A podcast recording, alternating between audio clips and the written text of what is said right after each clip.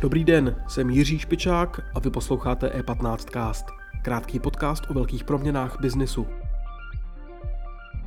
Premiér Petr Fiala v novoročním projevu mluvil o tom, že by rozvoj jádra měl být pro Českou republiku prioritou.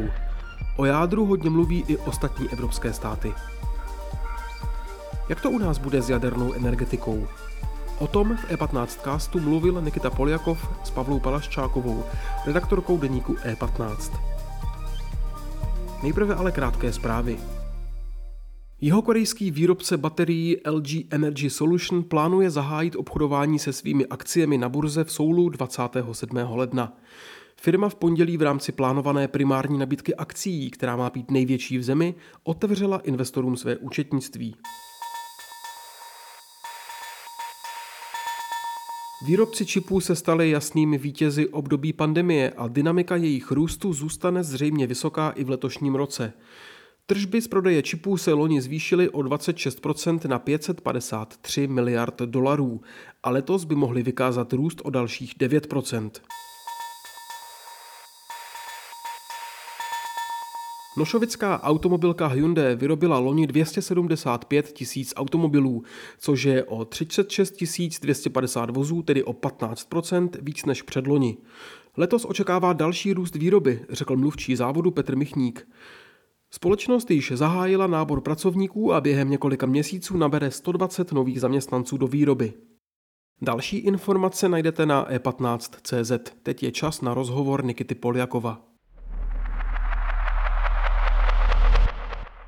Teď tu vítám Pavlu Palaščákovou, redaktorku deníku E patnáct. Ahoj Pavlo. Dobrý den všem v novém roce. Premiér Fiala v novoročním projevu mluvil o tom, že obnovitelné zdroje nebudou stačit, že rozvoj jádra by měla být priorita pro Českou republiku. Jádro se skloňuje v několika teďkon různých tématech, Evropská komise a taxonomie, která líkla. A také o ní mluví i další západní státy. Jak to ale bude u nás v Česku s jadernou energetikou? Jaký je poslední vývoj? No, tak nová vláda premiéra Fialy převzala poté předchozí poměrně problematický projekt dostavby Dukovan. Zlé jazyky tvrdí, že byl šitý vlastně na míru ruskému Rosatomu a po jeho vyřazení společně s čínskou firmou nám zbyly vlastně tři uchazeči, z nichž ani jeden není úplně ideální. A problematický je i návrh financování projektu státem, což by ho sice mělo zlevnit, ale není zatím jasné, jak na to bude pohlížet Brusel. Podle některých názorů je tak výrazná podpora neprůchodná. A my vlastně teďka ještě stále nevíme, jak se k tomu modelu financování postaví nová vláda, i když její představitelé před volbami ten model spíše kritizovali. A další otazník se znáší také například nad dostatkem vody pro chlazení Dukovan. A i kdyby se nakonec podařilo realizovat ty Dukovany relativně včas a bez většího nabobtnání rozpočtu, čemuž málo kdo věří, tak určitě nebude řešit náš odklon od uhlí, zvlášť když životnost vlastně stávajících reaktorů je také omezená. Část odborníků by proto chtěla i nadále stavět další velké bloky, ale už jsou tací, co vidí budoucnost pouze ve vývoji a instalaci malých modulárních reaktorů. Mm-hmm. Uh, ještě takový, takový téma, který teď je hodně, hodně aktuální, Evropská komise. Um, Uh, hodně médií teďkon uh, vyšlo uh, s těmi papers nebo s tím návrhem, který, který zařazuje jádro do taxonomie energetické Evropské komise, což byl jako velký otazník v, v loňském roce pro Česko. Je to je, je jedna z asi z hlavních cest, kudy by se mohla vybrat, aby třeba, řekněme si, zajistila energetickou sobě, soběstačnost a zároveň plnila klimatické cíle. Uh, Daniel Beneš uh, včera, nebo dneska respektive včera uh, prohlásil, že uh, ten návrh je komplikovaný. Píše o tom Financial Times. Co je hlavní problém pro energetiky nebo pro státy uh, v souvislosti s tímto návrhem? No, politici vlastně na počátku uvítali fakt, že Evropská komise to jádro zcela nevylučuje ze zelených investic. Ale postupně docházejí k tomu, že podmínky, které si klade jsou možná nesplnitelné anebo hraničně splnitelné. Jde například o nakládání s jaderným odpadem, nutnost mít nejpozději v roce dva tisíce padesát vyřešené hlubinné úložiště, což je tady běh na dlouhou trať. A problémy by byly vlastně i s tím prodlužováním životnosti dosavadních bloků.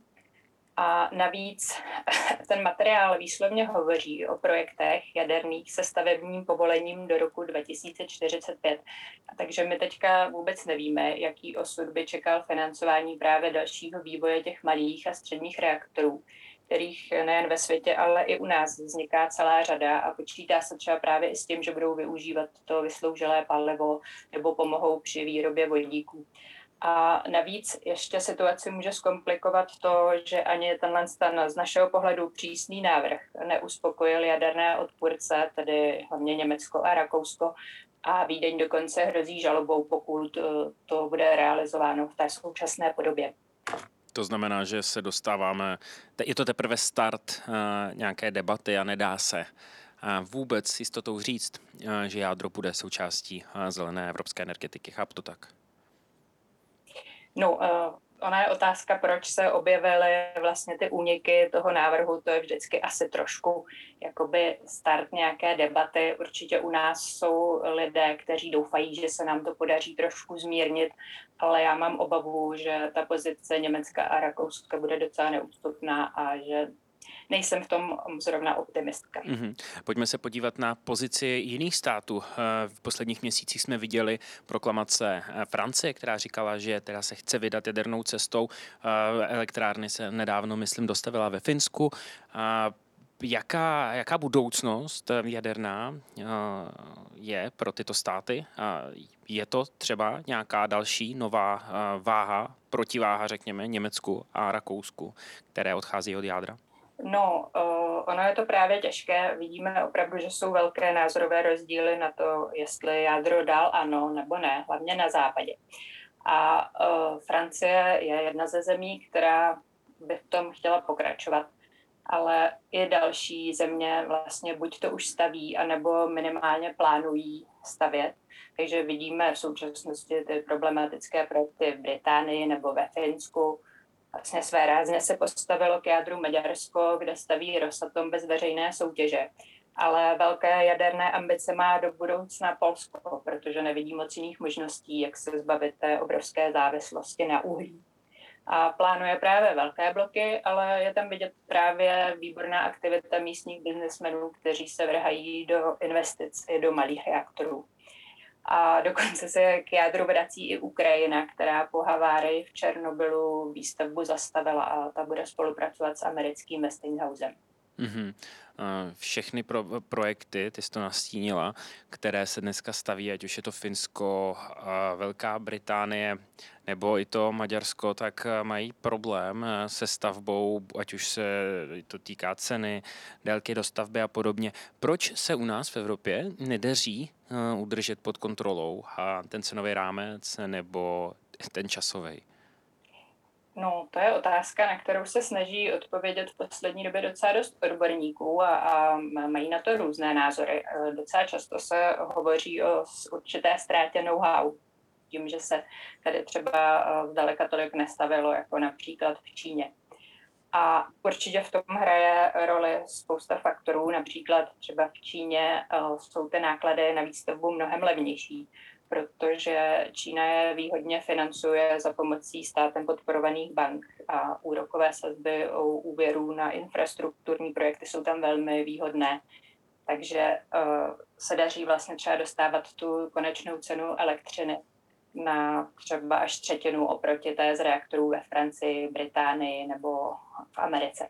Roli hrají tedy i jiné faktory, jako je cena materiálu a práce, dobrý management výstavby a právě ty předešlé zkušenosti s tou výstavbou, tím, že když se staví ve velkém, tak prostě to know-how se získá a když se nestaví, tak se ztratí. Čína do toho šlape ve velkém. I ona je v energetické krizi. Co se děje v Číně, že se rozhodli vsadit na jádro?